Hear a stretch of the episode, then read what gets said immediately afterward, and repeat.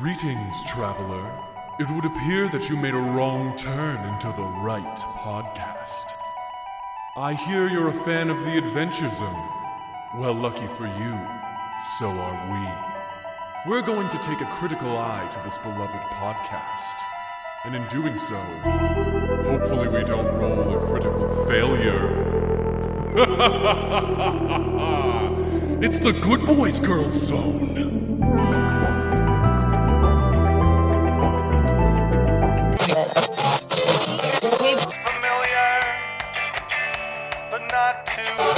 Too. The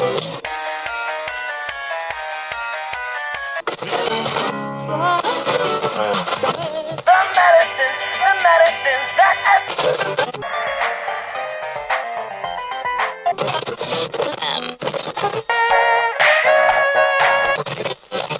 Hello, ladies and gentlemen, and variations thereupon. Welcome back to the Good Boys Girls, a fan podcast for the McElroy family of products.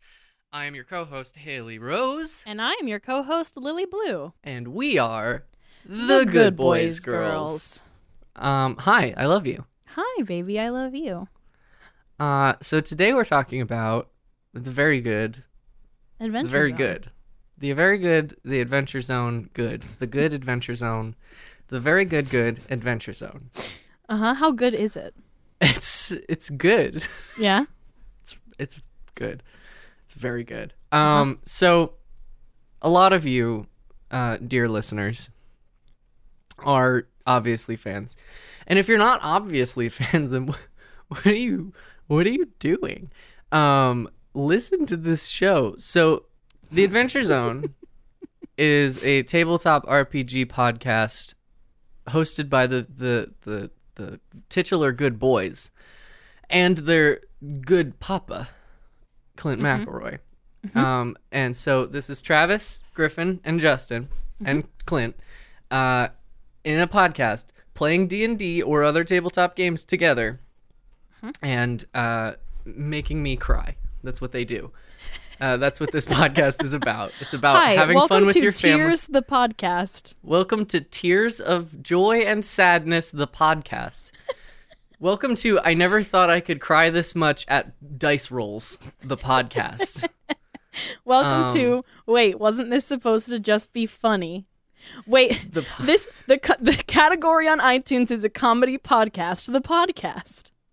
welcome, welcome to. Wait a minute. I all of the reviews said this was hilarious. Why is my heart on the floor? Why am the I- podcast? Why are there tears streaming down my face? The podcast.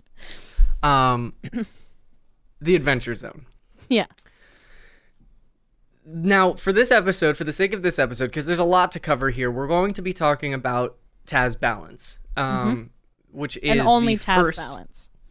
Only Taz Balance. We're gonna hit on the other stuff a little bit. Um, we're gonna get a little bit drunk. We're gonna go into the bar and we're gonna hit on it. But um, Are we? the what? Are we? No. Oh. Um, but we're gonna touch on it.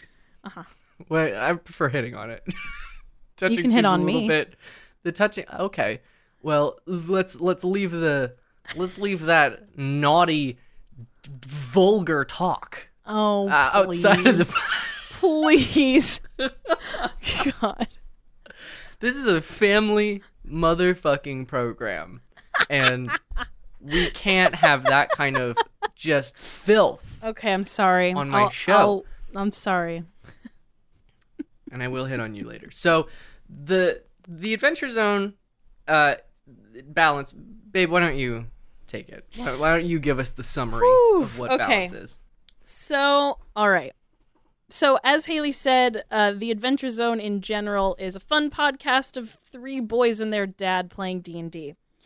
But the balance arc is so much more than that. So, uh, episode one started um, as part of their flagship show, uh, Mabim Bam, My Brother, My Brother and Me, which we've mentioned before and haven't covered yet. That's next, I think. There's a lot to cover there. So, we're kind of like trying to push that off as far as we can because there's a lot.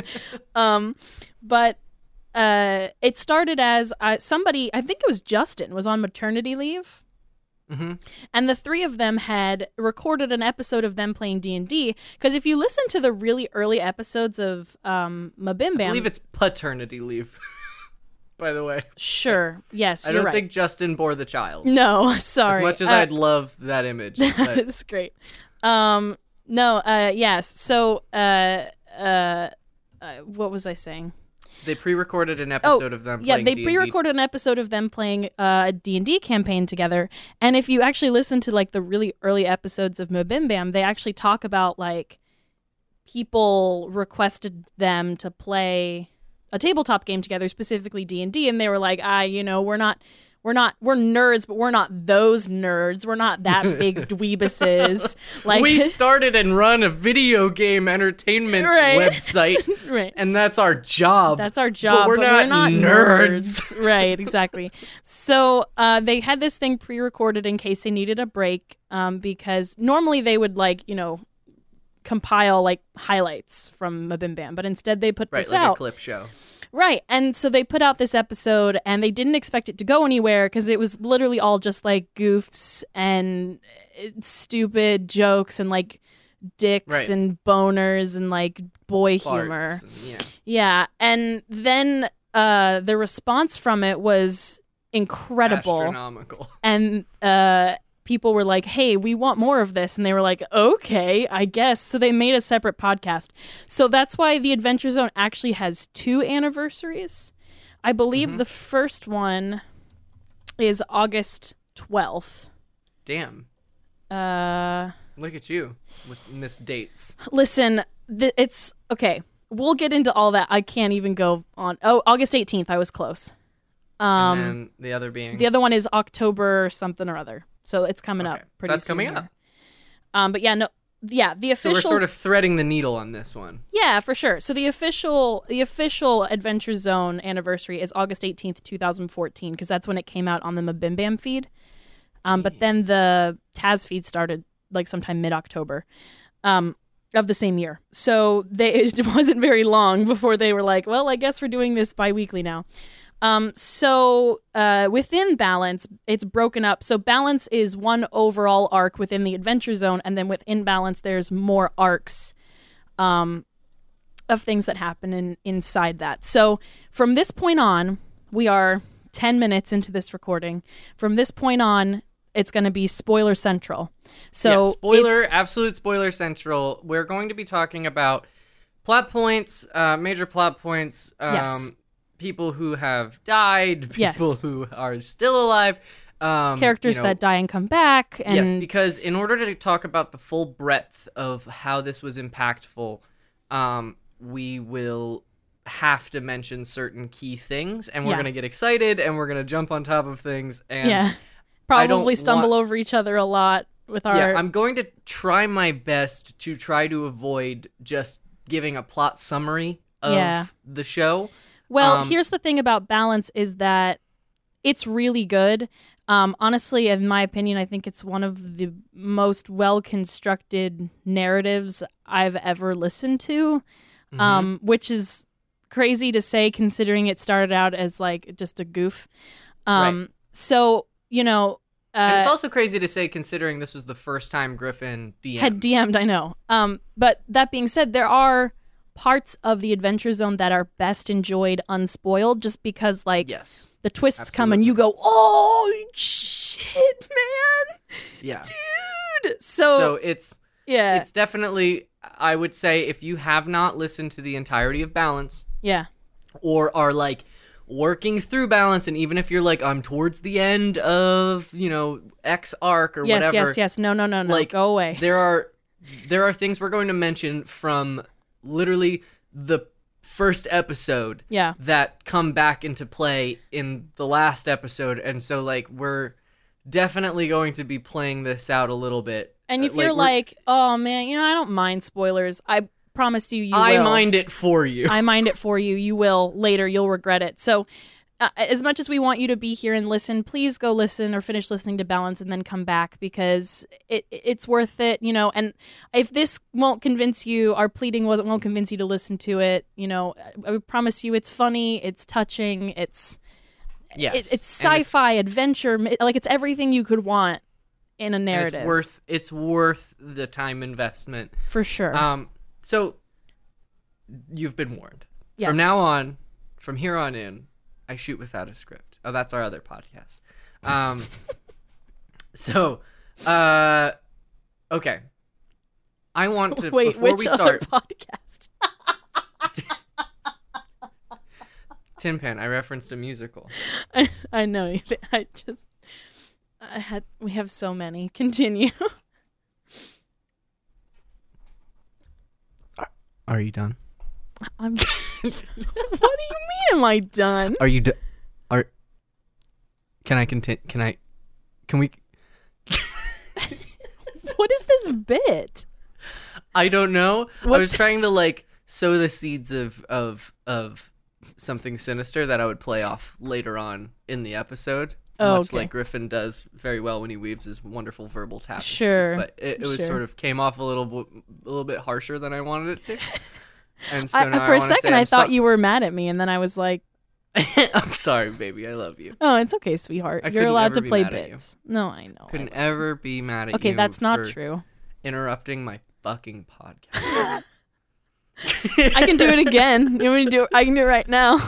Oh yeah? Yeah. Oh yeah? We're gonna Yeah. interrupt the narrative flow? Alright, Yeah. bye bye listeners. I love you. I love you. See, Um there we did it. You fell for it. it. You fell into my trap. No Okay, so that was Speaking too of- gay. No, we we exceeded our tasteful gay limit, so now we gotta reel it back in and be and be All right. straight, I guess. Um Well, Ew, vaginas. I have one of those and I find them gross. Straight people don't make any sense to I me. know, Anyway. uh, whatever. Sorry, straight Um, people. It's Sorry, true straight though. people. You're welcome here. We, You're we very welcome, welcome. you. We love we you with open you. arms. But We'll teach you how to love better sorry. in every That way. was that was so shady. Um okay, so Taz. um I wanted to start off by saying how we got into Taz cuz we both got into the Adventure Zone around the same time. Yeah. I think I might have started listening to it just before you actually. Cuz I started listening to it in um I want to say January of 2000 and uh, uh Sixteen. last 16. Yeah. No, no, we started at the exact same time. Yeah. We just were Um, we weren't paced exactly the same. I think you caught up before I did. I did, yes, because I went on a big road trip uh, Yep. to Nashville to see my brother, and that was when I fell in love with the Adventure Zone. So for me, I started listening to Taz Balance, and on the recommendation of my friend Mike, uh, shout out to Mike. Thanks, um, Mike. He, I told, I was working in a movie theater with him, and he told, I, we were talking about uh, Monster Factory, and he said, "Have you ever listened to the Adventure Zone?" And I said, "What's that?" And he said, "Oh, it's a podcast that they do with their other brother and their dad." And I said, "There's another brother?" And um, I might have mentioned this in in our prologue episode, but anyway, uh, I started listening to the Adventure Zone, and it was it was Gerblins, and so you know, here they be Gerblins is a rough start to a podcast, Oh, and wow. I I I love an them, and I don't. I don't want to throw shade, and honestly, the novelization makes it a lot better. Yeah. Um, but Here There Be Gerblins is a rough start to a podcast because they're, you know, unsteady. And Griffin, I gotta say, masterfully saved Here They Be Gerblins in retrospect. Because I remember Here They Be Gerblins as part of the grand narrative, but in the moment, I was like, okay. like Yeah. it took me like a couple days to get through the first episode because it's literally them going over their character sheets, Yeah. and I'm like, when I tell people to start listening, I say skip the first episode. Well, they did put out a cut version They did put out a cut version, that's which like was glorious, less, yeah, which was less terrible. le- less clunky. um, but then the rest of it goes on, and it's like very much like just beat for beat, sort of a D and D adventure, which was, I think, my innocence and inexperience with D and D was what saved that arc for me. Because for me, I was like, oh, I've always wanted to see what it was like inside of a D and D adventure, and now I'm getting a good taste of that. If I had ever played D and D before that, especially if I had played Phandalin or uh, Phandelver, Oh yeah, Lost, Minds Mind of Phandelver. Yeah. um, I would have been like, all right, fucking yeah, I've played this. Go, keep going. Like, Or like, So damn, they're really bad at this. yeah, or damn, they're really bad at D and D.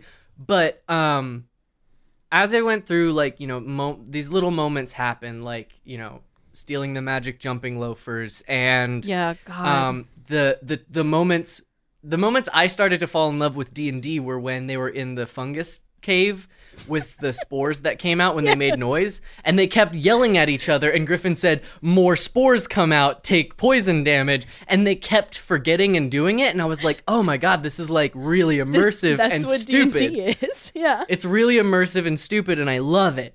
And so I was I was really digging that and then the whole like the blood activating the map and like all of these cool things that happened in it, but I was you know, it was rough and it took me a while to get through the first arc into and I remember actually where I was. I was I was getting an echocardiogram on my heart because my doctor found a heart murmur and they wanted to check on it. So I had to go get an EKG from uh, a hospital and I was listening to the last episode of Gerblins when I went to go to the hospital and when I was leaving they they launched to the moon base. So like the whole thing with fire the fi- the, the Phoenix Fire Gauntlet and Phandalin burning and the bottom of the well and then going with Carey up to the moon base Right. was all I remember exactly where I was and it's funny cuz it's like imprinted in my head as this like significant moment in the podcast when I was like, "Oh, this is cool." Right. And then I was kind of cool on it for a little bit. I was listening to like audiobooks. I think I was listening to Lord of the Rings at the time. And then um I remember I was listening to the interlude, the first lunar interlude where they had to fight the trolls Yeah. in the uh, The arena. giants. Yeah. Yeah, the proving ground, whatever that was. What was that? The initiation. Trial of initiation. Yeah. Yeah. Which you, And- is now available to play. Yes. It's a module, by the way. And um, you can yeah, and and you can go and play that right now. Well, But, don't um, listen to this. after you finish the podcast. but I remember I was listening to that when I was picking my mom up from the airport, and I, I was stuck in the sort of like circle you drive in while you're waiting to pick people up, and I was just listening through that. And that, I remember that was another specific moment I remembered. And then I stopped listening Mm. for a little while, and then I went on this road trip to Nashville. And it was a 12 hour drive there and a 12 hour drive back. At least it was like 13 actually hours there and like 14 back. So it was a long ass drive. And I was I listened through all of Rockport Limited and all of Petals to the Metal. Wow. And actually the last episode of Petals to the Metal ended exactly when I rolled into my driveway and got home. Like it was perfectly timed. Mm. And I fell in love with the Adventure Zone. And the weirdest thing about that road trip and listening to the Adventure Zone and all of that was on my road trip back from Nashville, I went through West Virginia on a major highway hmm. that cut straight through Huntington. Huntington. I drove straight through Huntington, West Virginia while listening to the Adventure Zone Had petals no to the idea. metal while driving, which was the greatest experience because you feel really part of that. And I remember when Garyl came out and I was like screaming, I was laughing so hard and like it was like a whole it was I felt like I was part of the adventure and I think back at that road trip so fondly because I remember that was when I fell in love with this story and I fell in love with these characters and it was imprinted in me as a part of me. And after that I listened to the rest of it ravenously like as much as I could. I would stay up just like sitting in my car at night in my driveway listening to it because I didn't want to listen to it on headphones in my room because I was worried I would go to sleep. And I was like just absolutely ravenous for this story and I burned through all of uh, the 11th hour and I burned through all of Crystal Kingdom and I burned through and then I caught up right in the middle of the suffering game. And I remember right around that time I started looking at you know some of the fan art because I was finally getting caught up, Mhm. and um, I I was I fell behind a little bit again during the Stolen Century, and fan art started to become spoilery, and I was like Uh-oh. ah, and so I from that point on I started to like really really keep myself caught up, and it was a it was an adventure. I feel like I and I feel like that's a huge part of it for me was like I felt like I went on the adventure with them. Yeah. It was a part of me. I was really immersed in it and like I just absolutely fell in love with the show. And that was that was my experience with the Adventure Zone. So what was yours? Um, similar but different. Um, so I got into the Adventure Zone in January of 2016, same time you did. Um, and I was a freshman in college, starting my second semester of school.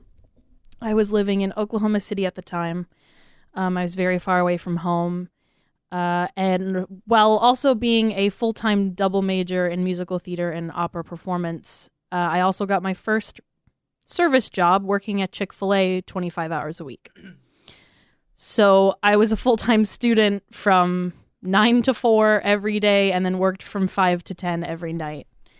Um, and I was exhausted and depressed. And so I found the Adventure Zone while scrolling through Tumblr. I found some fan art, and I had seen all of these things about it everywhere, and I I was like, "Who is this goddamn wizard named Taako?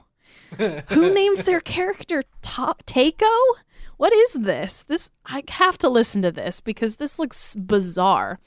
And the other thing is, I saw the the gays, and I went, "Okay, uh, yeah, the gays. I'm here for queer content." Um, Actually, quick amendment. I started in January of 2017. I'm thinking back now because I was not working at the movie theater in 2016. So, just wanted to throw that back out there. So you did Well- have the edge on me. Well, then let me think. No, then it was to the 2017 for me too. You're right. 2016 was the year I graduated high school, so that's right. Yes.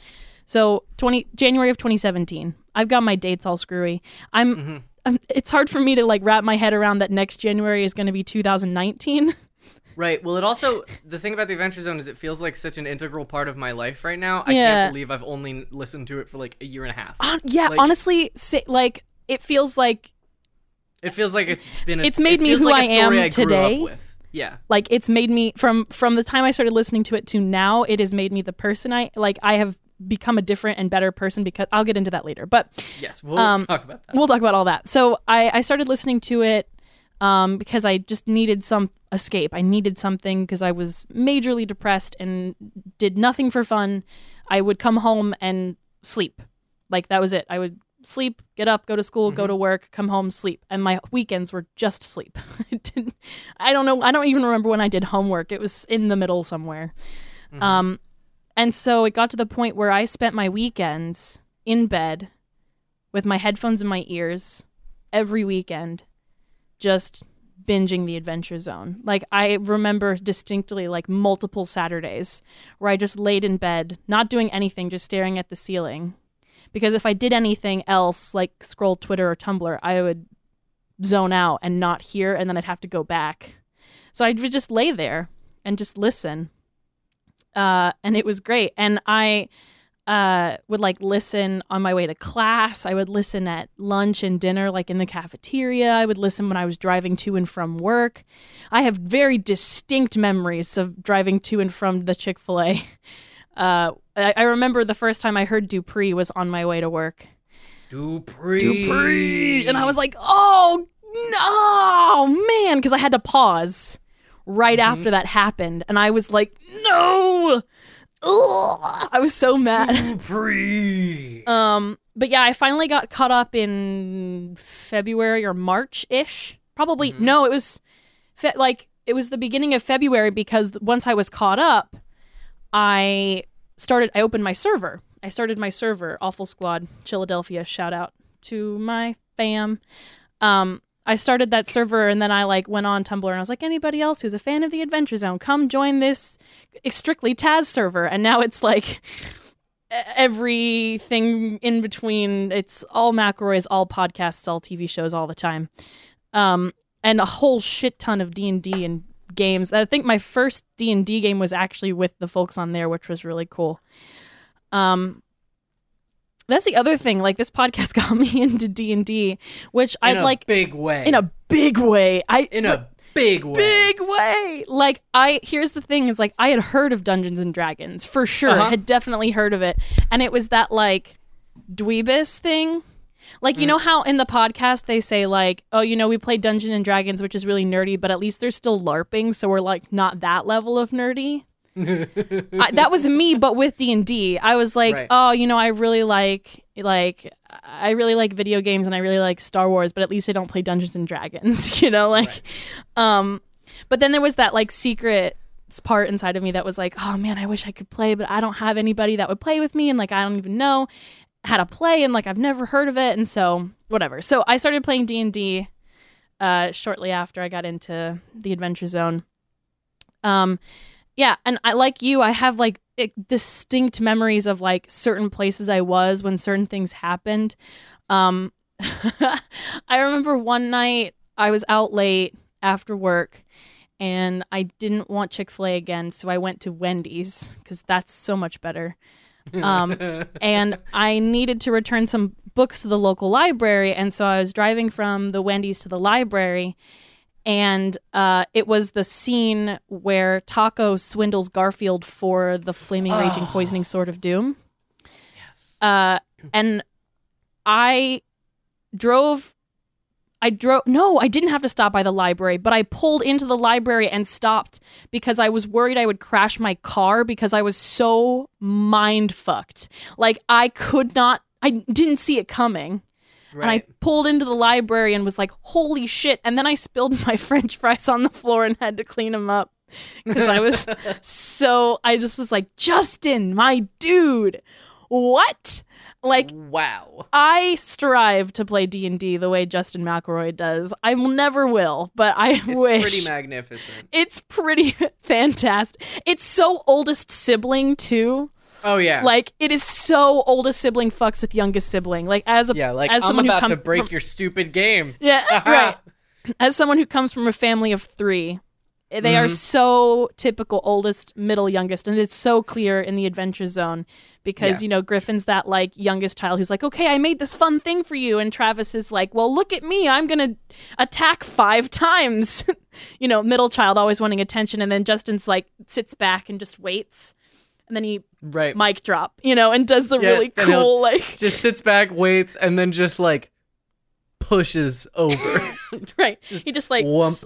right, exactly. It's great. oh, so good. And then Clint is the dad. I just I love Yeah. Clint so much. I can't even. he's very good. Uh. He's the fandom's dad, um, which is great.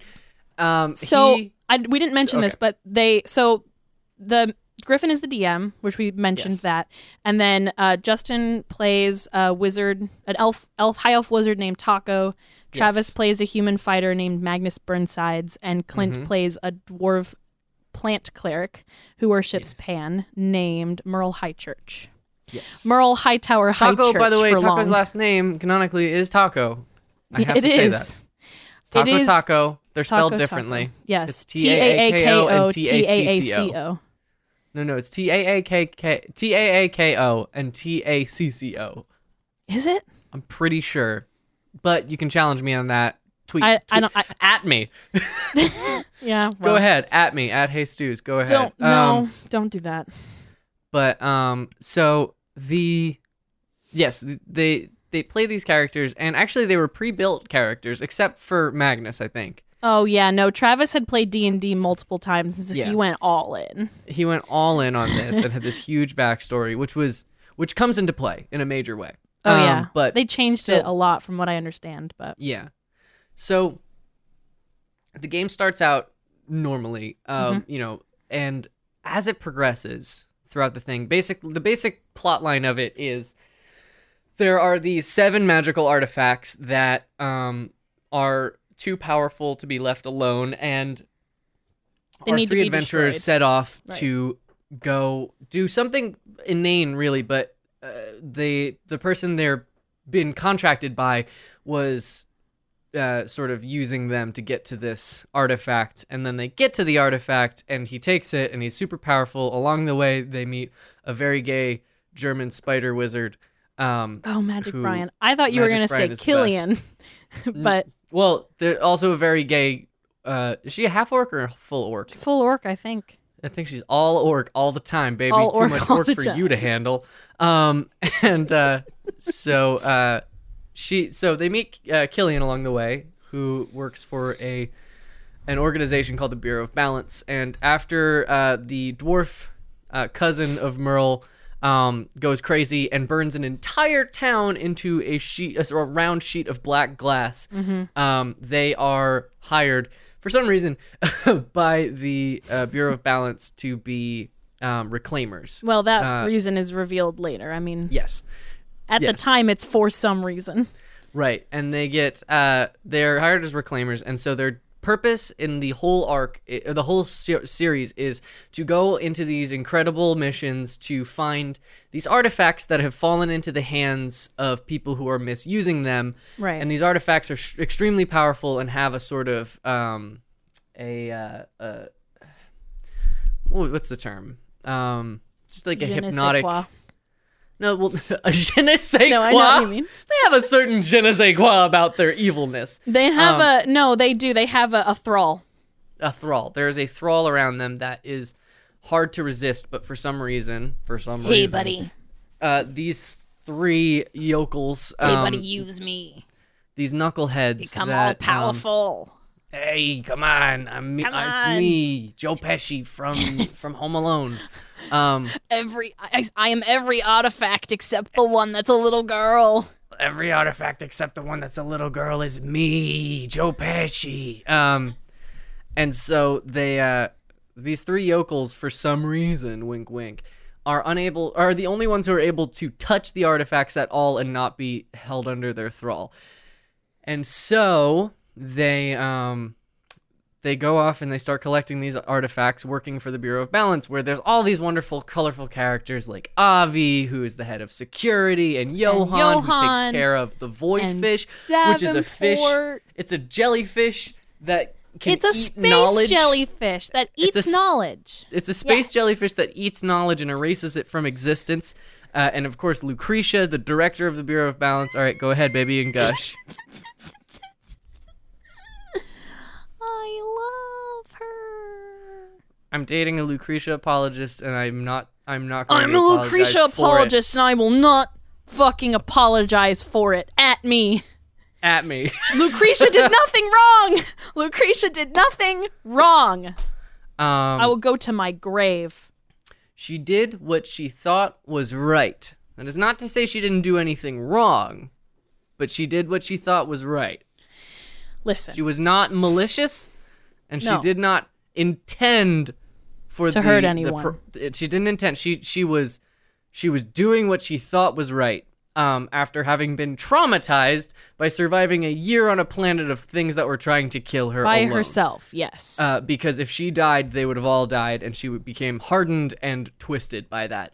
yes. Um, so that being said, I love her. These uh, that's down the line. So they go through the the the six seven arcs, six arcs, the six arcs. Here Oh, they be God. Gerblins, which is the beginning. right. Then Murder on the Rockport Limited, which is a murder mystery on a train. Uh, sort great. of like Murder on the Orient Express, which is where we meet Angus McDonald. My boy. my boy. We Our named son. our uh, our son after him. We have we have a plush uh, we have a plushy stuffed fat Anubis stuffed animal that we have made our son because we have a Baby, long do you want to distance tell them the relationship. story?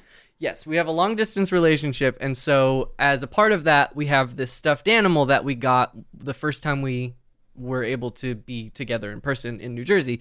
Uh, you flew up, and we went to a D and D store uh, because we're nerds like that. Yep. And we went to the D and D store. We were looking around, and there was this shelf of plush animals, and on the very bottom, bottom shelf, right by the floor, was this little fat plush Anubis. Which, trust me, we will put lots and lots of pictures up on the Twitter if you want them. We will. He's adorable. Um, and we have lots of pictures. We have tons. So, and all of the pictures have stories. oh Um, yeah.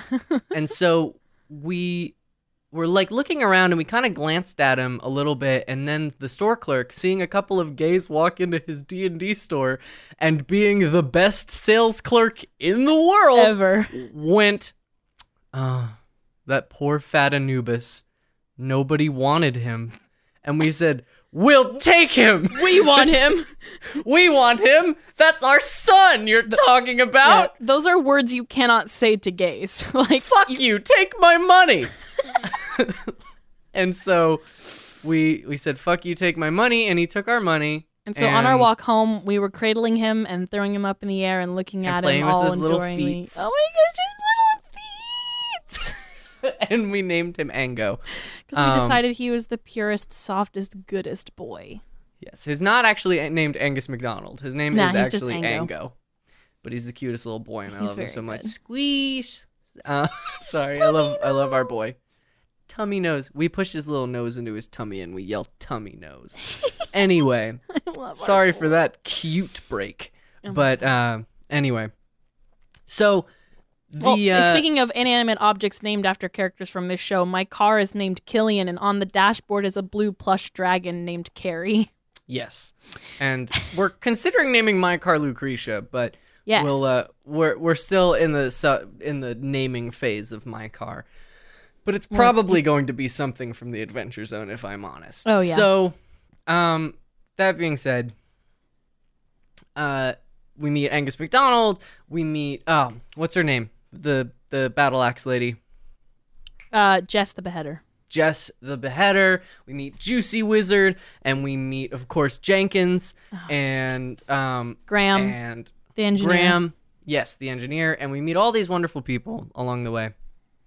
And it uh and then that's that's Rockport Limited. And then the next uh arc was my Petals the personal favorite, Petals to the Metal, which Uh-huh. is a Fast and the Fury. First it's sort of like sneaking around the city, um, fight up a tower and like against plants and like tree ants and all sorts of stuff. And then they break into a garage to steal an artifact, A and then they battery. schmooze their way in there and then beat the shit out of everybody, and then save their friend from the first arc, Clark, and then Oh, Clark, get the uh, get the arcane core to drive their car. Then in the same arc, they go back to uh, their friend Sloane, who is a uh, halfling monk. Which was when I when I heard her come into the story, I that was the moment I said, mm, "I'm playing as a monk."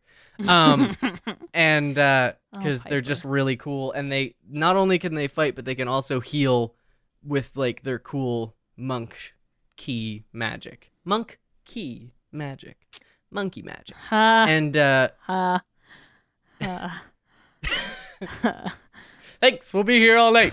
And um that uh the oh and the the previous artifact from rockport limited was the oculus right? Yes. Which is an illusion magic artifact. The one from gerblins was a phoenix fire gauntlet. Yes The reason you wanted to play Piper is the same reason I wanted to play Noel. oh Because I listened to Clint play a cleric and I went, oh, I could do this really good. yeah yep yep Daddy, I love you. I'm so sorry. You're just Don't really call bad. clint daddy He is. well, uh, no, we- he's our dad. He's our dad but we can't call him daddy sweetheart Baby, it's not a sex thing. I know, but I'm sorry that my generation ruined the word daddy. I call my dad daddy. I know, and I'm sorry. I'm You're really making me sad now. I'm gonna go cry. I'm sorry. I ruined. I'm sorry. My generation ruined the word daddy. you guys ruined it. I know. I'm Get sorry. We should start a campaign here now in the Good Boys Girls. Let's make daddy not kinky again. I'm gonna get red hats with white text that says "Make Daddy not kinky again," Make, and that's make daddy normal again. yeah, make Daddy good again. Yeah, there it is. That's the one. Midga. Midga. Midga. Um, make daddy good again. Oh, but that that hits a little too close home. Oh no! Oh no, we got sad again. Anyway, Clint's our dad.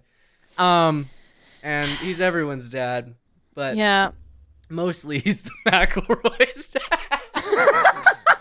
I'd hope so. I'd hope so too. But um, yeah.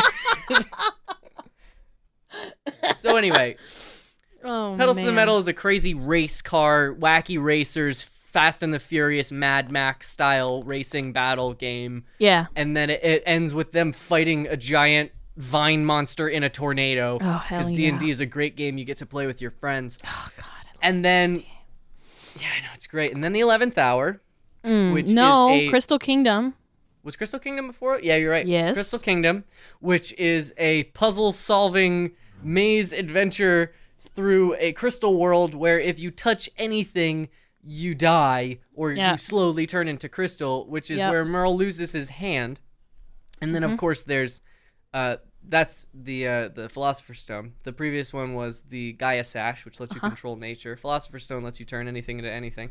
And then the next one is the 11th Eleventh Hour, Hour. which is Which a is which so is a good. Majora's Mask time loop game where they Groundhog have to, Day. Yeah, they Yeah. have to solve within a like a few hours. They have to solve his time puzzle, and uh, they and live get the same few hours over and over and over again. Yes, in the same town, and then they have to liberate the town from their time loop by taking the the temporal chalice, which is an artifact that controls time. I think actually it's Um, just one hour. That's why it's called the 11th hour because they have from 11 Right, a.m. to 11 12 to p.m. Yeah. yeah, and then um And it's Wild West, just like a spaghetti western. yeah, it's great. It's real And great. there's a, a a crazy orc lady. So cool. Um, I love that it goes from like beer sci- barrels.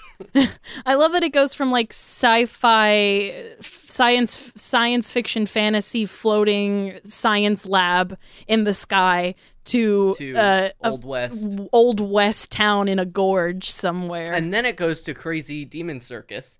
Yeah, the suffering, game. Which I think is the first one that I was like, because, no, no, no, no, no, no, no, no, no.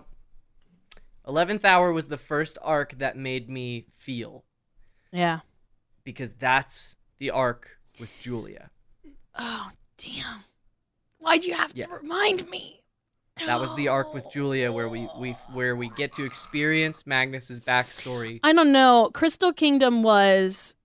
It was for me. That was the beginning of the like gut wrenching stuff. Yeah, because that I don't the know. Even stuff. Petals to the Metal had some stuff in it because of um Hurley and Sloane dying. That was the first time I Actually, cried. you're right. Hurley and Sloane, that when they become the tree, That was the first time I cried. That was the first time I cried in the Yep. Adventure Zone. And then um Crystal Kingdom with Lucas and his mom. I didn't cry, but it made me really really emotional. And then Yeah. Eleventh Hour with Julia. I was just. It was like I was. I was gone. Was I was just, done. it was just because because Travis cried Oh yeah, man. I mean, when And so, like, oh man, when Oh, when your when your guide through the world is crying. You're like, I guess I'm supposed to cry now. Um, and then of course there was the suffering game, yeah, which was a slog. Trip. That was Oh, man. brutal. And Griffin was. I want. I wonder sometimes if Griffin feels bad about the suffering game. no, uh, he doesn't actually. He put up a post on Tumblr about it because people were tweeting at him incessantly about like, how could you do this? You're just it's just torture porn, and you're just like tearing your characters up. And he's like, I mean, yeah, guys, my characters are super wicked OP. I wanted to put them through something that was going to be like super hardcore before Right. we move on to the next cuz like we were getting to the climax and he knew that. You Right. know, like he no, there's a there's a great he put a great post up on the Adventure Zone Tumblr. If That's you've ever wondered about that, go read that post. He has a whole I will, because it's not so much about like about narratively feeling bad. Because like Yeah. yes, I understand the purpose of the suffering game. I think about like like because I don't know. Maybe he probably has a better separation in his head from work and reality. But when I'm working with people I'm that close with and put them through something like that, I have a certain level of empathy that hurts me to like be like I'm sorry, like you know I'm doing this to you and like I'm not enough of a sadist. And I'm not saying that Griffin is a sadist, but I'm saying Yeah, yeah. that I'm not enough of a sadist to put someone through that and be like ha ha ha like like um a Oh no, we I mean he doesn't A person we play D&D with Miles, he would love doing that. Right. He would get joy out of doing that. And I'm sure he doesn't enjoy it. no. and I'm sure but he's he also proud of like the he's not like apologizing for it either. You know what I mean? Right. No, absolutely. But I just I wonder I I always wonder about what artists think behind this behind the scenes, how they're feeling about the art they're making. Sure. Cuz like, you know, you look at Francis Ford Coppola making um, Apocalypse Now. And yes, I brought Francis Ford Coppola and Apocalypse Now into a discussion about a D&D podcast at me. Um, Well, I You know, mean, it destroyed his Apocalypse life. Now, Apocalypse Now is a uh, tabletop role playing game, but you know.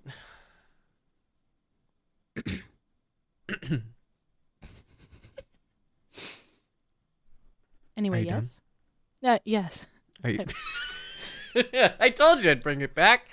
Um, so, but that movie like killed him. Like it, it, it absolutely destroyed him. It, it, it derailed his whole like perspective on life. So like, and I'm not saying that this would have done that to them. It's a, it's a funny, you know, but sometimes deep, really meaningful D and D podcast that they made. But the process of making art can affect the artist and so i just i often wonder about how they feel because i know i know that travis in like going through the whole julia thing was he said this in the the adventure zone zone you know it reminded him and all of them about their mother and that Mhm. was you know a, a profound moment for them and that carries through in the art like Yeah. in the actual show itself Mm-hmm. um which is well and you know, i here's the thing about that is like i didn't i had always been like where's the mcelroy mom? Like why doesn't she get Yeah. to be on the podcast? And then when they talked about that in the, the the adventure zone zone you can ask fu i cried for like an hour. Yeah. Just because of my empathy i just was like i had no clue. And so like I and then you know everything like clicked in my head, seeing all of like ho- who they are as people and like their relationship with their father, with each yeah other. with each other and like also all of the stuff that inspired them in making this beautiful narrative together and like all the stuff Yeah. that their characters went through it Mhm. made so much more sense and i was Everything like everything locked oh, into place. man and then it and hurt a lot yeah. i was like oh god and oh that's no I think that's where the metal met the the what the no wait the rubber met the road. Yeah. Not the metal. Um i mean well, metal maybe. can meet road too but that's a little more that's a Little little bit more yeah a little finicky. I don't want to drive no train on a road. No thank Um, you. no thank you sir. Mm-mm. Mm-mm. So, that being said, then after the suffering game, they have been, you know, wounded and and marred and all of that stuff, um, and uglified, um, on Taako, who's not ugly, he's just less good looking. That's my favorite part no about no Taako's he's just sacrifice. normal He's, He's just, just normal. He's a normal, average-looking dude, and he's like, Which- "Ah, horrible." Well, because he's a high elf, you know, he's probably still pretty gorgeous. Like, Yeah. is the thing. He's probably Yeah. still more beautiful than a regular human. like, and so he, But- he has a, a can a glamour cantrip that he casts on himself twenty four Right, and so in order to yeah, he had a cantrip, so he just continually casts this cantrip to keep himself pretty. And then he, God, he has fuck. to reveal that to Kit to Kravitz later, who's like, Yeah. "Oh, you don't really look that much different." anyway, then ah. Comes the Stolen Century. which is my favorite arc. The Stolen Century is probably the most narratively fulfilling Yeah.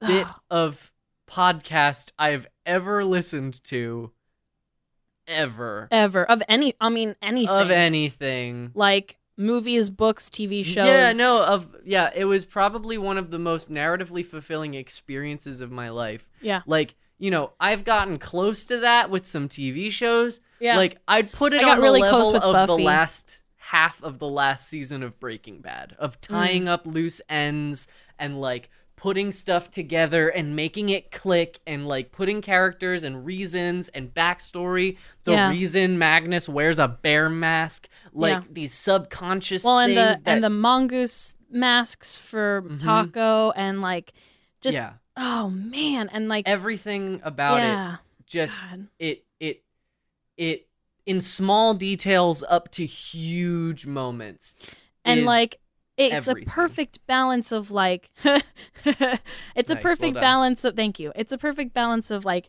sweet loving wonderful moments and then like absolutely gut wrenching like Yeah.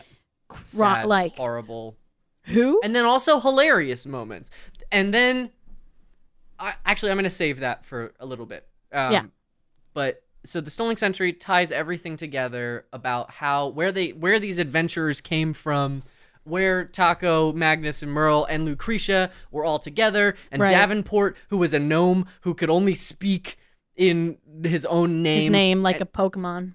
Like a Pokemon who was actually their captain, and Mm-hmm. then uh, Loop, who was Taco's lost sister that he forgot about, and, And Barry, Barry Blue, Blue Jeans, who was their original guide from the very first episode that they gave a lot of shit to, Mm-hmm. and then he turned out to be. And and Griffin kept going. He's never coming back. He's never coming back. Stop asking. He's never coming back. That And then that fucking one moment- liar. that fuck no, that line, Sturdy, denim, blue. Sturdy denim and blue. I re-listened to the podcast recently I after I had gotten my my balance symbol tattoo, Yeah. and I was looking Did at Did you it. re-listen to the whole thing? I re-listened to the whole thing. I Oh, damn. I I missed that somehow. I um I got to that episode and as I was listening to that moment, I looked at m- I was actually looking at my tattoo and thinking to myself, is this show really so important to me that I've put it on my skin in ink forever? A Little late for that thought, baby. right. No, I mean I I put I bring I bring these into my mind every once in a while to just Sure. like test my resolve. And then he said sturdy denim and blue and I I smiled and laughed and started crying with joy. I was like I knew it was going to happen, but I was so stoked in the moment and I was like yeah. yeah, I do It's want this it. on my skin forever. Yeah. Worth it. Worth in it. fact, I'm getting 100%. another one. and then you got birds. and then I got seven birds on my arm and um we'll have to put up a picture of your tattoo at the moment, unless you want to wait until it's finished, which is I'm going gonna be wait a while. it's fin- finished. It's gonna be a little bit, but anyway. Well, we'll definitely put up a picture of our uh, Blupjeans cosplay because that was fun. yes, we will. That was gay and fun. Um, well, so not gay because they're straight, but yes, no, baby, they are. we're gay, so that's gay. okay, I see. Um, so baby, you did drag to be a straight couple with Okay, me, your right. your trans girlfriend. baby, do you have any idea how gay that is? any way you slice it, it's gay. Okay, fair enough. this is the gayest thing I've ever seen. Anyway. I cut my hair for the cosplay. You didn't. No, you didn't. You cut it because you're gay. Don't tell my mom. she already knows it. no, I know, but uh, anyway, Well, that's another conversation. if if your mom is listening this far into our good boys girls, uh, she's not, then she doesn't know it welcome. exists. Hello. hi mom. Um. Hi. Um. Also, So- okay, so, I want to backtrack for a second before we Yes, of move course. on to story and song. Yeah. Um, Stolen Century is my favorite arc. hmm Um, and I know we said we were gonna wait to get through all the plot stuff before we brought up music.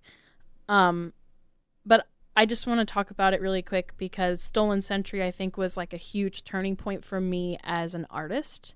hmm Um, so I mentioned before, I think in our preview episode, um, that the Adventure Zone was the reason I started writing music again. And when I say that, that's not like a fun like thing that I just say. That's like that's very true. Mhm. Um, I'm actually going to pull up receipts on myself right now, if my internet will work. Okay.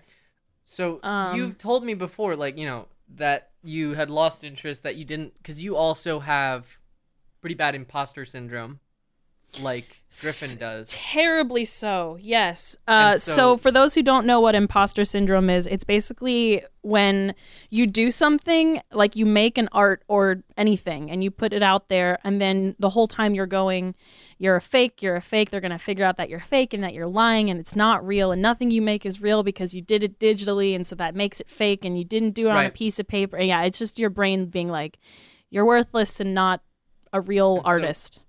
Griffin helped you a tremendous amount in that regard alone because he talked about that exact experience and then also being inspired by the music of the Adventure Zone and the Adventure Zone itself Right. And the story. you- and launched and the you into making Yeah. these these folk songs well that have and gotten more a good thing- amount of well, response online. yeah, I mean more than just the folk songs too. Like because you know mm-hmm. Griffin even goes on to say like. I, I remember for a while when I was listening to the very early parts of the music, I was like, man, I wonder how he's writing these songs. I bet you it's in GarageBand. Because I've been using GarageBand since I was like seven or eight years old. and you recognize some of the loops. And I recognize some of the loops and some of the uh, some of the samples, and The I was like. I yeah, yes, some of the loops and some of the berries, and I was like, man, I bet you he's using GarageBand. And then he confirmed that for me. He was like, yeah, I use GarageBand, and I was like, he's doing he's doing this amazing music in a software that I have and have been using forever. So if what he's doing is so amazing to me in my eyes, then maybe I can do like stuff that's similar. So I started making electronic music again. Um, and I made a couple things that I'm super proud of. Um, I arranged a cover of Crystal Kingdom. I like made the uh, uh, the accompaniment track for myself and sang. Um, and then I wrote my very first song about a year and a half ago called "Come to the Garden," which is a song from Magnus to Julia. It's a folk Which song in three parts. heart. Yeah, it's a it's very good. And honestly, I'm gonna be 100% totally transparent right now. I just wrote it. Like I just wrote the song and then put it out there. And then all my friends went, "Hey, this song made me cry." And I went, "Why? I didn't write it sad." And they went. Oh, the end verse is very sad, and it makes me think of him burying Julia and standing over her grave. And I went, huh, I guess it is that. So then I started presenting it. I started presenting it as a, a story in three acts. So them meeting and then them getting married and then him coming back to Raven's Roost and finding it destroyed. It's um, heart wrenching, baby. Thanks. um, and then I had to stop myself when you were playing it at the convention from sobbing next to you. you should have. I would have been honored. I wanted tears. I, I, I was in front of a bunch of, them. drunk strangers squeaking ducks. I Shout out to of the uh, the Dragon Con Filk shout out. community. Shout- I, you guys were awesome. That was so fun. they were was my, amazing. My 21st birthday, they gave me my very first jello shot. It was radical. If someone's out there who was there by any chance and also knows the guy and the contact information who sang the Daenerys Targaryen song, Oh, please get it to us because it's Get been stuck in my head info! ever since. Yeah. I'm, you know, I'm gonna remind me after this is over. I'm gonna go on the Facebook page and see if I yeah, can find Yeah, we have him to figure that out because I'm, I'm going. It's killing me, man. We, you and I need to cover that together. Uh huh. That'll be our first Blue Rose song.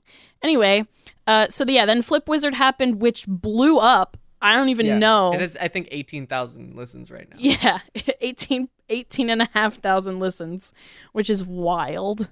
Um, and then uh, Tale of the Plant Cleric, which was my Merle song. So I went, uh, I had written a, I'd written a Magnus and a Taako song, and I was like, I need to write something for Merle because he deserves it. Um, and so this was that was around the time that uh, Stolen Century had finished up, uh, and then, uh, no, it was around the time that Suffering Game finished up, and I wrote Plant Cleric, and then Stolen Century happened, and literally the first episode happened, and I went, "Oh my god, I have to write a song." Oh my god, I have to write a song. And I had this chord progression that I had saved.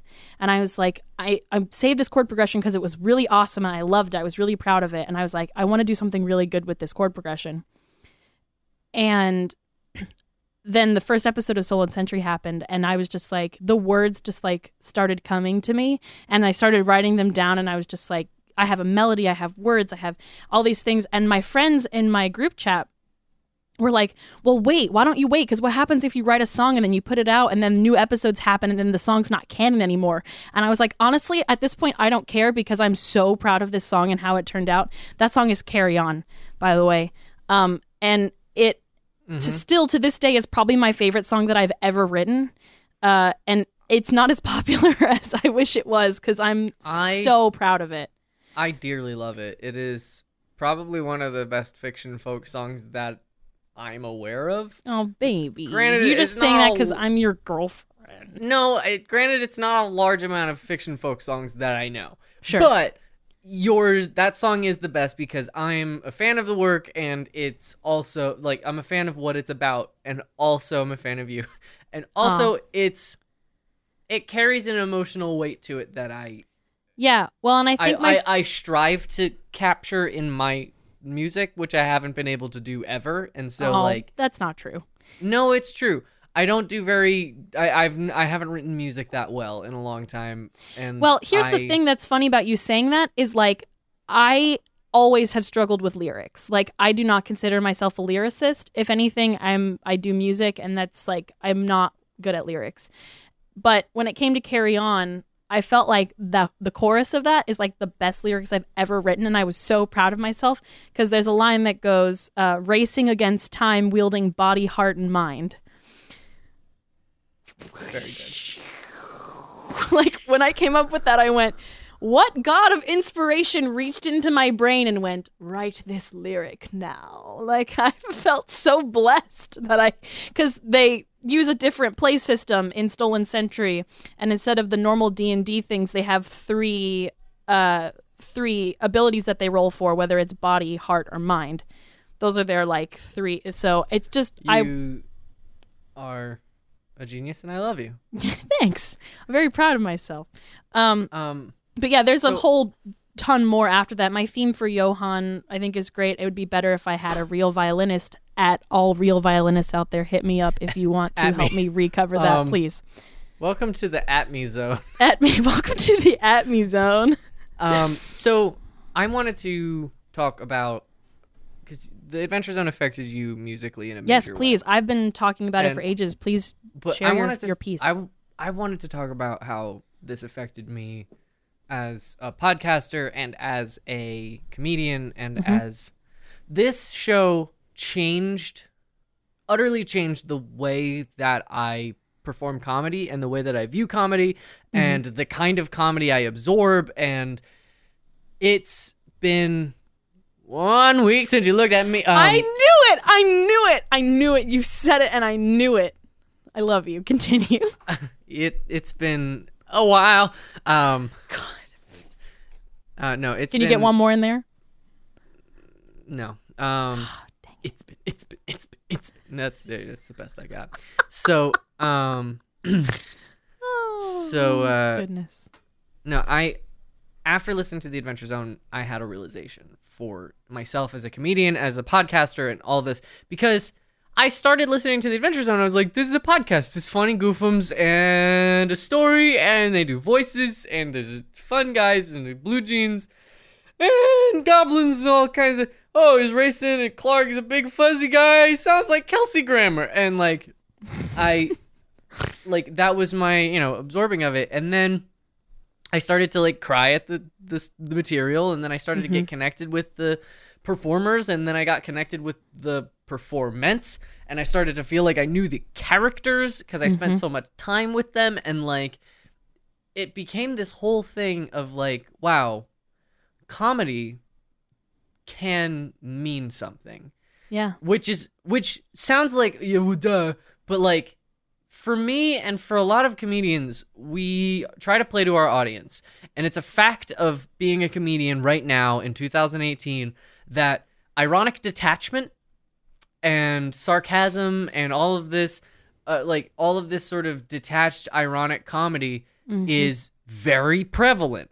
Mm-hmm. and I, you know, I was listening to, I was still studying at the Upright Citizens Brigade when I was listening to the rest of the Adventure Zone, and I, I started to blend the two together in my head of like comedy can mean something, and I can still laugh after you've made me cry Right. and I can still cry in the midst of laughter.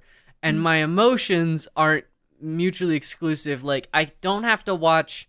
A movie doesn't have to be all sad or all funny, it can be both. And a mm-hmm. comedy routine can be serious at times and say something. I don't have to be funny all the time.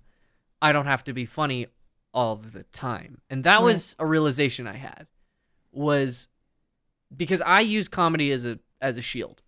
Sure. And I'm on all the time. I was on all the time. I was never when I was around people interacting with them, I was always make a joke, make a joke. Uh riff, make a joke. And by the time you met me, I had finally turned off. Yeah, no, I remember like some of our very first conversations were you expressing to me your sickness with the like post ironic humor. Yeah.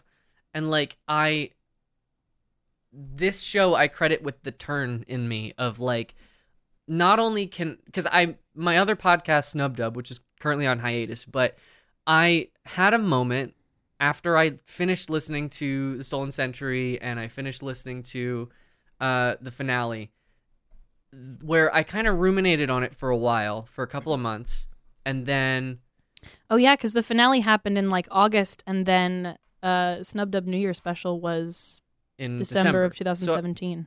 I had it I had some time to like think on it. right. And then the Snub Dub New Year's special came out uh December of 2017. Well, it came out I think on New Year's Day of Sure. uh 2018. but um that was I I took a turn and I there was just this brief moment at the end of it with like a little bit of sincerity to it and I really loved that and people responded well to it. And so then I continued to have these like brief moments of sincerity and then more like moments of sincerity and openness within my performance. And so like there's a My Little Pony episode where I really get open about how I feel about my presentation and how I feel about myself and my self-worth. And at the end of it I cry and thank my friends for helping me. And it was a podcast where we pretended we were ponies interacting with My Little Pony characters. Yeah. And there was a giant donkey named a giant ass and he Yeah. solved his problems by fucking. And Yeah. like it was a big goofum pile, but also had this cry. heart to it. Yeah. And then after that we put out or just before that we put out Prove Me Wrong. Yeah, And that was my transgender princess musical. which was Which- phenomenal.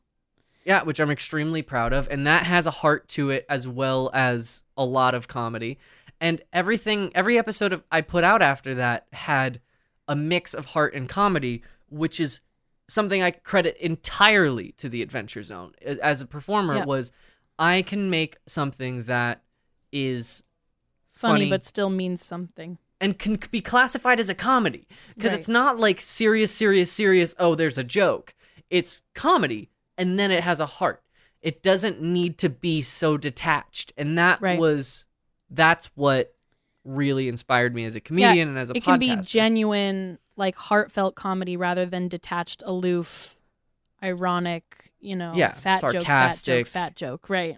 right and like that made me very happy um and so that was a big part of the adventure zone for me now um we've talked about the story Yeah. we've talked about um the music we've talked about the comedy um now we need to talk about we're, this is a long podcast This is long, But- but, like we knew that was going to happen. I mean, this Yeah. was this, This- is the adventure zone yeah, There's this a was lot a big to deal for through. both of us and for a lot of other people. Yeah, and there's a lot to unpack. So, characters. Sure.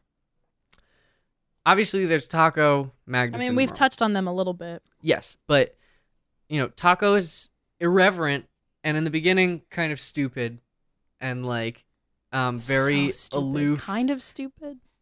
Come on. very stupid, and then sort of aloof and like like Detached and above it Yeah. all and uh, not Yeah. willing to open up and yeah. very closed off and there's that wonderful article from tumblr um of uh how he used vocatives to distance oh himself yeah. That's a great one. and then um magnus who's like the big teddy bear but he's kind of an idiot as well they're all kind of idiots um they yeah. but he's he's a big the running bear joke about them needing a competent woman to come in and solve the situation for them. but um he he's uh you know he's a big doof and he's a big teddy bear he's super lovable he loves animals And he's the he's the like always brawny. first in line yeah like magnus to start rushes the in. fight. Yeah, Magnus rushes in. Tacos and out Taako's good out here, and uh, M- uh, Merle rolled a two. That's his catchphrase. Yep. Um, actually, I would say his catchphrase is "God lied," but Or the late Merle Highchurch rolled a five. yeah, the late Merle Highchurch rolled a five. Um, but uh, the late Merle Highchurch is um, He's not dead yet. he's not he's not dead somehow. Um, but he's Clint, and he he's fabulous. but he's kind of a dick. He's kind of a waster dad. Yeah. Like he's kind of a shitty dad. He loves his kids, but he's a shitty dad. He's really bad at Not Clint. We're talking about Merle. Merle. No, Clint is awesome. Not Clint. We're talking Not about to Merle. be confused with Clinton McElroy. Yes. But um yeah, Merle's kind of a shitty dad, loves his kids, really incompetent as a cleric. Yeah. Um, but like really loves his friends and he sees them as sort of his like found family and like loves spreading the word of Pan, very religious. Deeply religious. Uh, Deeply religious. um and then we have uh, to- uh af- out of out of those three, then we have of course Lucretia who is the director of the Bureau of Balance. She started the Balance Bureau. Um, now, I wanted to get into Lucretia. I've got some feelings. Yeah, you got some feelings. So Lucretia is demonized by the fandom because, you know, a plain look at the narrative would suggest that she is the reason why everything goes to hell at the end. Because she made Yeah. a decision to wipe her comrades' memories of themselves and each other and robbed Taako of his sister and robbed Barry and Lup of their relationship and, you know, robbed Davenport of everything but his name Yeah. and um well, it was and- and, arguably um you know arguably Taako rob- was robbed of his intelligence because so much of his life was wrapped up around Lup Lup. that when his memory was wiped from uh, when she was wiped from his memory so was his memory of everything he ever learned Right. And he became Um, an idiot, yes A bumbling fool.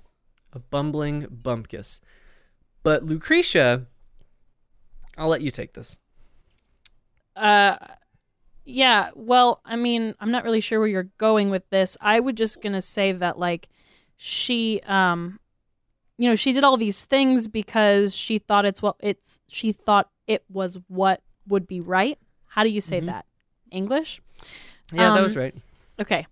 English is stupid. Um, she thought it she thought it was the right thing to do she thought it was the right thing to do and she basically you know they had that they had this disagreement so they had made these in the stolen century arc um they basically the plot of that is they are chasing the light of creation from plane to plane from universe to universe sort of like mythical MacGuffin that you know, Right, keeps and- the plot moving.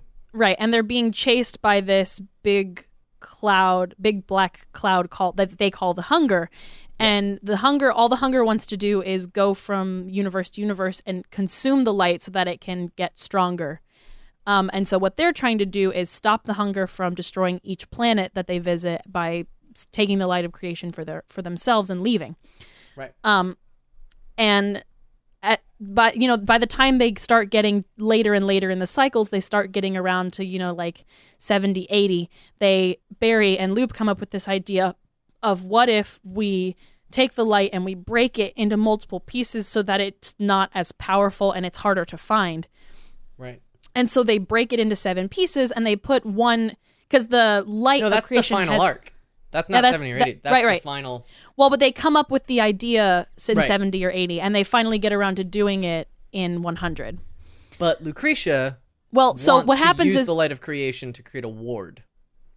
yes but yes yeah she wants to make a protection spell she wants to cut off the planet from the rest of the planar from the rest of the planar system to protect it from the hunger Yes. and everybody's like i don't know that we don't know that that's going to work and like there's no guarantee that that'll work and it could only also, endanger the cut planet everything more off in the planar system, then people can't die and go to the astral right they plane, can't die and go to the astral plane and they won't be have access to get- magic anymore and it's Or just the it- gods. or the gods yeah it would just be it would be tragic and terrible and uh, also you'd then trap the hunger outside and it would still be there like to Right. go devour other things you don't know what would happen outside of our bubble so all we would be doing is protecting this planet what about everybody else in the entire universe Right. Um, and then how powerful will the hunger get once it's consumed all of creation and then how Right. will your bubble hold? Right. So the other six went through with making these relics, which are the seven relics that the boys are chasing throughout the balance arc. She did as well. She made the white oak. She staff. made one as well, these- right? She made the way they each have a relic they made. But what happens is when they get to they they're on this final planet, the relics they hide them because they realize how powerful they are, but then they start to get found and Mm-hmm. people start using them for bad rather than good because the thrall is too powerful and people start dying and there's a little girl that Mm-hmm. Well, turns a whole place into the candy reason the and thrall is powerful is because in order for the light of creation to be, it needs to be wanted. right It needs to be lusted after, and so they put the thralls on them, and they they tried to hide them as best they could, but people were drawn by the power. Right. And because the seven of them had worked with the light of creation so many times, the thrall didn't affect them as much anymore because they'd beaten it so many times. Um, which is why the boys were most effective in destroying and finding and destroying the the relics. But the thing about Lucretia is it gets to the point where they're, you know, on this planet for a year and, you know, the hunger hasn't come yet, but, you know, the, it's getting worse and worse and more people are dying and she's like it can't go on like this anymore. So she starts In feeding secret. in secret without telling anybody else. She starts feeding her journal entries of their because that was all Lucretia was on the ship. She was the Lonely journal keeper. well, yeah, she was she was the person who was keeping a document of everything that happened. She she you know she was just writing their memoirs basically. Right. Um, that was all she was ever supposed to be, and so the fact that she became such a crucial member of the team, much less like the leader, is crazy. Um, I can't imagine like her internal monologue one hundred and ten percent of the time. Um, but she so she takes these journals that she had written and she starts marking out pages and like crossing things off um th- things that they should keep like their names and you know memories before and all that stuff and then the parts that don't get marked she feeds to the void fish and they forget um so she you know she wipes their memories so that she can go find the artifacts without their Interference. Yeah. interference. Yeah. And so while that is not a great thing to do, honestly, it's like understandable. it's understandable and from her opinion it's com- from her perspective it's completely justified because like her, innocent people that- were dying because of Yeah. stuff that they had made. It was their fault that all of these people were suffering. And it was a huge, crazy moral dilemma, and Yeah. I, I salute Griffin for creating it because right. they actually had a choice to whether or not to do that in the Stolen Century, Yeah. and I think that was a contingency for him early On on. how the end like, was going to go. Yeah, exactly. And like, you know, he that was a crucial moment and like they surprised him a lot of times with like, you know, th- this is a great thing about D&D podcasts is that choice is an element and so you don't know where the story's going to go. It's not like a scripted show. And so Right. Griffin gets surprised by his players sometimes. Like he was almost positive that um that Magnus was going to take the chalice Yeah. and try to go back and save Julia. And he had So a was whole, I. I was sure. He had a whole thing, and he was completely baffled by the fact that Travis turned it down. Yeah. There's Um, a whole a whole arc that a whole plot line that we never got to see that he had written a whole you know Google Doc somewhere. Same Mm-hmm. Yeah. with the the scene in um uh Suffering Game when the rift opens up and uh who yeah, he had a whole plot line where Magnus there's a whole plot line where plane. Magnus and Kravitz fight souls in the astral plane. Um Yeah. but then fucking uh what's the moment arms called? outstretched, Arms outstretched happened. And like there are these crazy moments of beautiful choice, and it's choice that I, you know, I've listened. All right, I don't want to start a flame war, but I've listened to bits and pieces of Critical Role. Now, granted, I haven't immersed myself in it because it's it's It's, it's really really hard to get into. it's really inaccessible because it starts in media res in the middle. Yeah. and every episode is unedited three hours long with bathroom breaks oh and, yeah, like- and background noise. It's so hard to hear and know what's going Yeah. on. And as somebody who like and like i know I, already have better attention. later Yeah, I already have But, like- attention issues though. So like watching it Mhm. and then like or like hearing one side of the table having table discussion like under their breath while there's action going on at Yeah. the same volume as like the action. yeah I can't. I can't do it, y'all. It's I, very I'm, I'm sure Critical Role is so good, but it is not for me. yeah Can't. but here's the thing though. They are all, I think, with the exception of two of them that are husband and wife, I think, or brother and sister. Um, I'm not 100 percent I. I have no don't get- idea. don't get mad at me, please. Don't. this is at don't me. at us. first time welcome to the don't at me zone um the first episode but um no uh the thing is like they're friends they're friends they're acquaintances they're coworkers yeah. and you know they play d&d together but Well, and they're all voice travis actors too. justin griffin and clint are family and so when magnus fell into the void like into the portal and he was getting sucked away Taako was not Taako, and Magnus wasn't Magnus, and Merle wasn't Merle. Travis got sucked into a portal, and Justin and Clint tried to save him. right.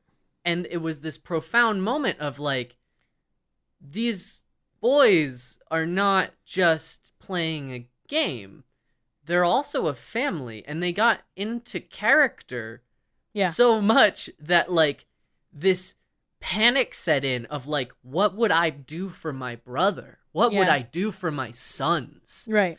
and clint and merle does like one of the first really powerful and moving cleric competent competent cleric, Cleric moves things, he's ever yeah. done and With the soul know, hand. the soul hand and reached into the plane to catch them and and J- J- Taako falls out of his body to go and catch magnus and it's it's not Taako merle and magnus it's it's or the Travis dm Justin it's travis Clint. justin griffin and clint it is the mcelroy brothers and their father and it's that's why that moment is so powerful because you're privy to The family bond. vulnerable yeah. you're privy to a family you're privy to this vulnerable and like intimate and like just pure moment of like family love hmm and it goes so beyond D&D it is D&D beyond Not And sponsored. uh, yeah, we're not sponsored yet. Get at Yet. us. at, at me At me.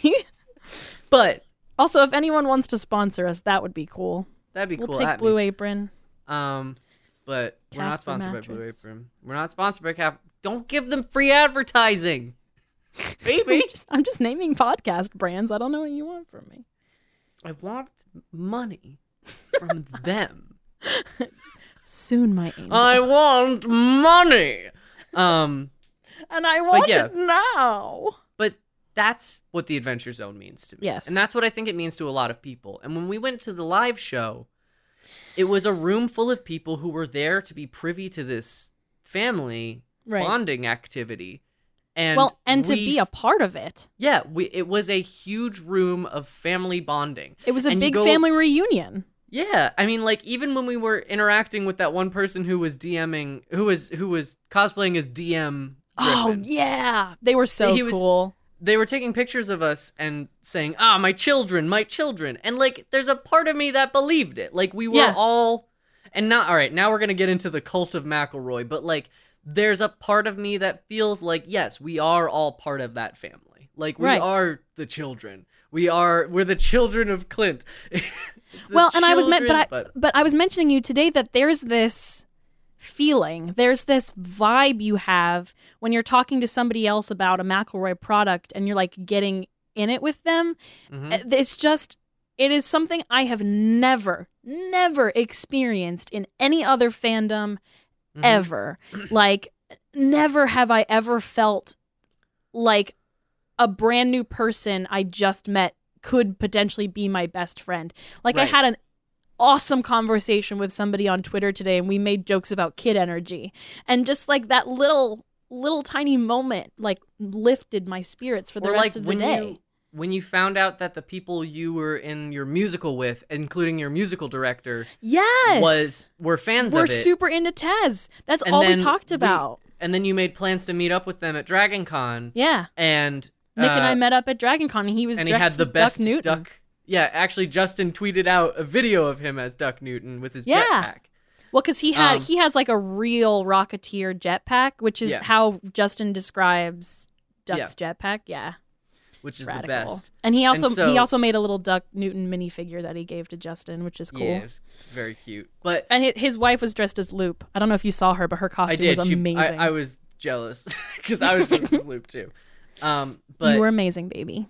thanks. You you did a wonderful job on our red robes. But um, Thank you.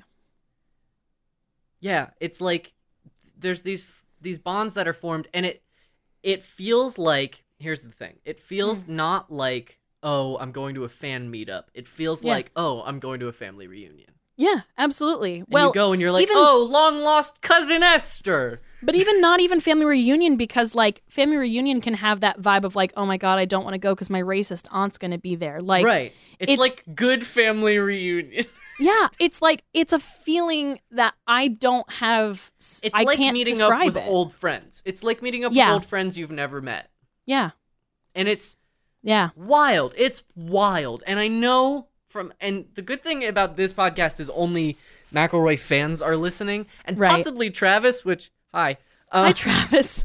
Also, but um, yeah, we'll I'm talk sorry about that. for tweeting you so many times. Can you DM me, please? Yeah.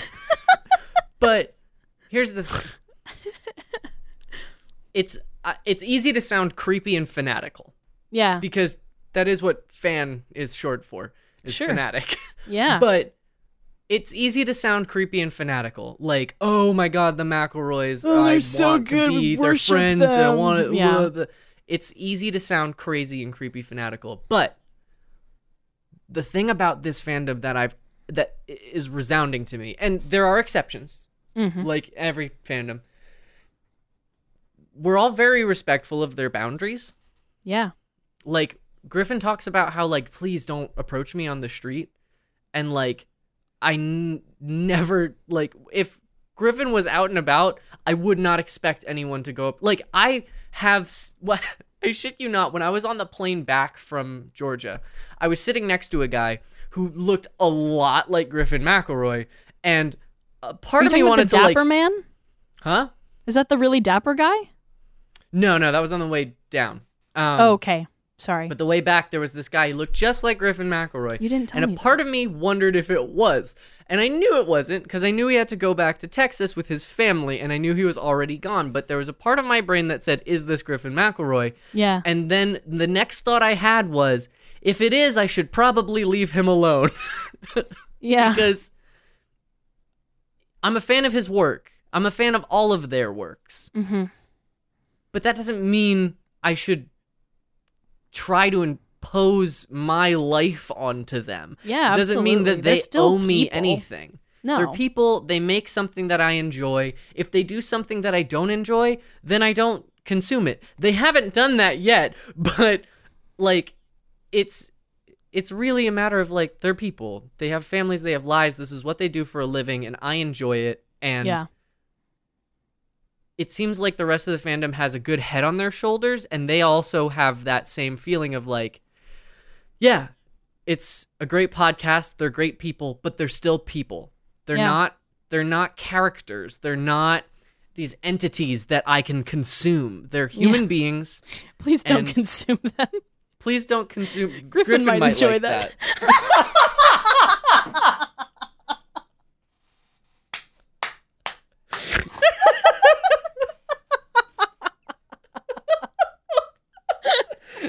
oh my god, I love you so much. i love you so much Oh god, Um, we're gonna get married. We're gonna get married eventually once you Yeah. propose to me. Um, You gotta and wait don't- for that one. Don't you even sweat, audience. Uh, what what are the what is our audience's name? Because we're the good boys girls. So are they the good boys girls boys and girls They're and the, variations thereupon? they're the good boys, girls, folks. The good boys girls folk. Yeah. I like that. So don't you even sweat, all you good boys girls folks out there. That's a GBG mouthful. folks. you will know when we get engaged. But Oh yeah. that's a ways off. Anyway, I think honestly that's a good place to leave off for Taz because Yeah. you know, I feel like above everything else, these boys are respectful. Mhm. And I feel like they instill that respect in their fandom. yeah. And or they they attract people who have that Huh? air about them. You know, and if they if you know they come in I know people who've come into the fandom without that air of respect and have grown with the boys, you know. Mm-hmm. Um They sort of they wonderful. respect their fans. They respect each other. Mhm. They project an air of like, hey, everybody, let's just be cool. Yeah. you know and they like handle everything pretty well and like for the most part i think that's okay Yeah. I, you know, I love being a part of this group of people and I, I, I don't know. It just is, it's nice. You know, it's like nice it's nice to know that I can listen to something and not have to be on edge. or worried about what other people who listen to it think Yeah, like, well, I, I don't have to like constantly be worrying about like, you know, we've talked about this before, but like, I don't have to worry about being targeted in jokes. Like, I can just sit back and enjoy Mm-hmm. something and not have to be like, oh, that's problematic. you not know? only that but i can also see people like me in the stories you Yeah. know like as a trans woman having Lup as a character who's Yeah. not her whole point isn't like trans ah! Like which is every trans character in everything these days is like did you know she was trans? Ah! like or like how's she gonna get out you better be nice to my trans friends cause she's trans! Like and i'm fucking sick of it oh did you know about trans people let me tell you let me learn you a little something something about estrogen can you can you give me example of a character you're talking about? Because I don't know what you're talking about. No, I mean just in media in general. Like you look at something like I'm talking about big media. I'm talking about Dallas Buyers Club. I'm talking Okay. about Orange is the New Black. I'm Yeah, talking yeah, about yeah. these shows and these people that are just like But they make a big deal about it. and like I'm really over it. And for the longest, longest, longest, longest time, I always said I just want to see a trans character in a thing that's she's she's trans and that's it. Like Yeah. she's that she's already did the things or not. Who cares? But she's doing other shit. Like I just want to see a show about a trans superhero and like she's just is trans, but her whole thing is she's a superhero, and that's what we're focused on. Is not Yeah. how trans she is and Right. what she has to go through and what makes her different and whether she has a penis or a hoo or whether she's done the estrogen or what's her deal or whoa I gotta and like I just am over that so much and to see Lup just being a trans woman is so fucking refreshing I can't even begin. You're so cute. I love you so much. I love you too. And like, you know, Killian and Carey. And people say it's fan service to have the gays. But fuck Oh, you. yeah. I want to be serviced as a fan. yeah, listen, the, that was one guy said that to me, and I was like, well, we're not friends anymore. yeah, I mean like also like it's about damn time we got serviced as fans. Gay people As queer little fans? Yeah, as queer fans, we need some service over here. Yeah. Hello, excuse me. Garcon.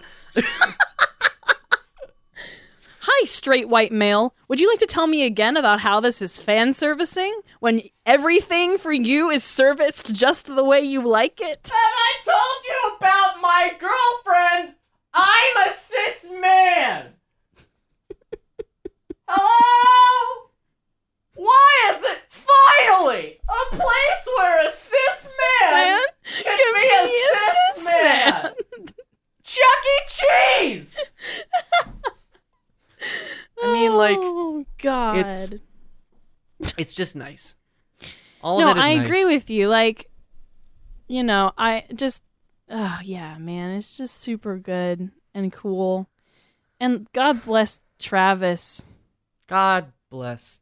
Thank Travis for Thank Travis. Travis for Travis, man. Like, we'll get into Aubrey Little later, but like, dang, God damn it. she's a good lesbian. I'm so happy. That's a damn good. That's a damn good lesbian right there. Also, I'm gonna put this down right now. Lucretia's a lesbian. I'm just gonna put that out at there. me. at me. At me. right. She is. Like you can fight me on that. She and Merle never Mm-hmm. had a thing. That was just a very good friendship. Women and men can be friends. Fuck off. Magnus. Magnus. Magnus had Julia, and after she died, he never was with anyone again. Travis made I that like- very clear. I like the head canon that Magnus is trans as well. This is a trans Ah, boy. yes, I Love agree. One hundred percent. We're gonna get into all the fan art of everything later. Oh, yeah. Um, you know, shout No, we're gonna to have one whole episode that's just fan art. Oh, But dude, shout I out got to Glowbat who does some of the best fucking art and most of my canon interpretations of Glowbat, all the characters and there's that like. one. There's somebody. Ah, God, I can't remember. There's a person that does uh uh Taz and Brooklyn Nine Nine crossovers that are super great, and I love them very Hmm. much. Um, Um, and yeah, it's um, there's all there's so much good, good, good, good. Yeah, I mean, and Carrie the fandom is great, and everything's it's very gay. yeah. Which is why when I find straight people at the gatherings or at the shows, I'm like, oh yeah. How did you get here? I'm Are like, oh yeah, welcome. Hey, welcome in. Come on. Welcome. Come on. Have you let's- heard about this? Would you like a hug? Welcome to our group. We're so glad welcome to have gay, you here. Welcome to the gay podcast about elves. Made by straight boys. Hey, you remember that gay podcast about elves made by a bunch of straight boys from Virginia? I think it was West Virginia. Oh yeah. what? Whatever happened to those boys? I think they're still making it. It's just about goat people and furries now. Oh. Well, good for them. yeah. Um, so we're gonna get into amnesty and all the mini ep- the mini things yes. probably in uh if not the next one probably another one Yeah, down soon. the line I also want to just slide this in here really quick um, before we leave this because the next stuff we're going to get into, we're not going to be talking about D and D anymore. yes Um, we mentioned this before we started recording, Oh, yeah. but uh, I want to talk about how Taz, probably between Taz and Critical Role and Stranger Things, those three pieces of media single-handedly revived Dungeons and Dungeons and Dragons. Dragons, like, can we just talk about that for and just from a business perspective also the boys Yeah. caught that wave perfect Oh, like for real? Well, because they they did 5e before anybody else did 5e. yeah Like they were doing 5e before the official player's handbook was out. right Like that's so wild. it's just it's pretty intense and so Yeah. i i'm really about dungeons and dragons i I'm about the it. person man. who recommended taz to me after i started listening to it i immediately isn't he your DM now? He's my DM now. Um, I immediately said we need to start a Dungeons and Dragons campaign, and it took a year, but we did. And um, he was, he still is a phenomenal DM. Um, Yeah, I'm in two now. Yeah, I Maybe now three? DM one my own, uh, one of my own. You're in my campaign that I DM. I'm in your campaign. I'm in one with Draga, and then I think you and I are trying to start another one where we co-DM with our children. Yes, and it's going to be really good, and you can count on it being a podcast. Oh yeah, no for sure. The gay Um, family one. Yes, the gay family one, the Cool. where everyone has to play as both a male and a female character. Oh and- fuck yeah, I'm about yeah. that. Oh, Yeah. I had another idea. Remind me to talk to you about that later. But anyway, Uh huh. So, um, now it's time for the wrap up party. Sorry, Yeah. this was so dreadfully long. I'm gonna try to cut it down a little bit, but there's a lot in this, and so Yeah. you know, I appreciate it if you stuck this out or listened to it in bits.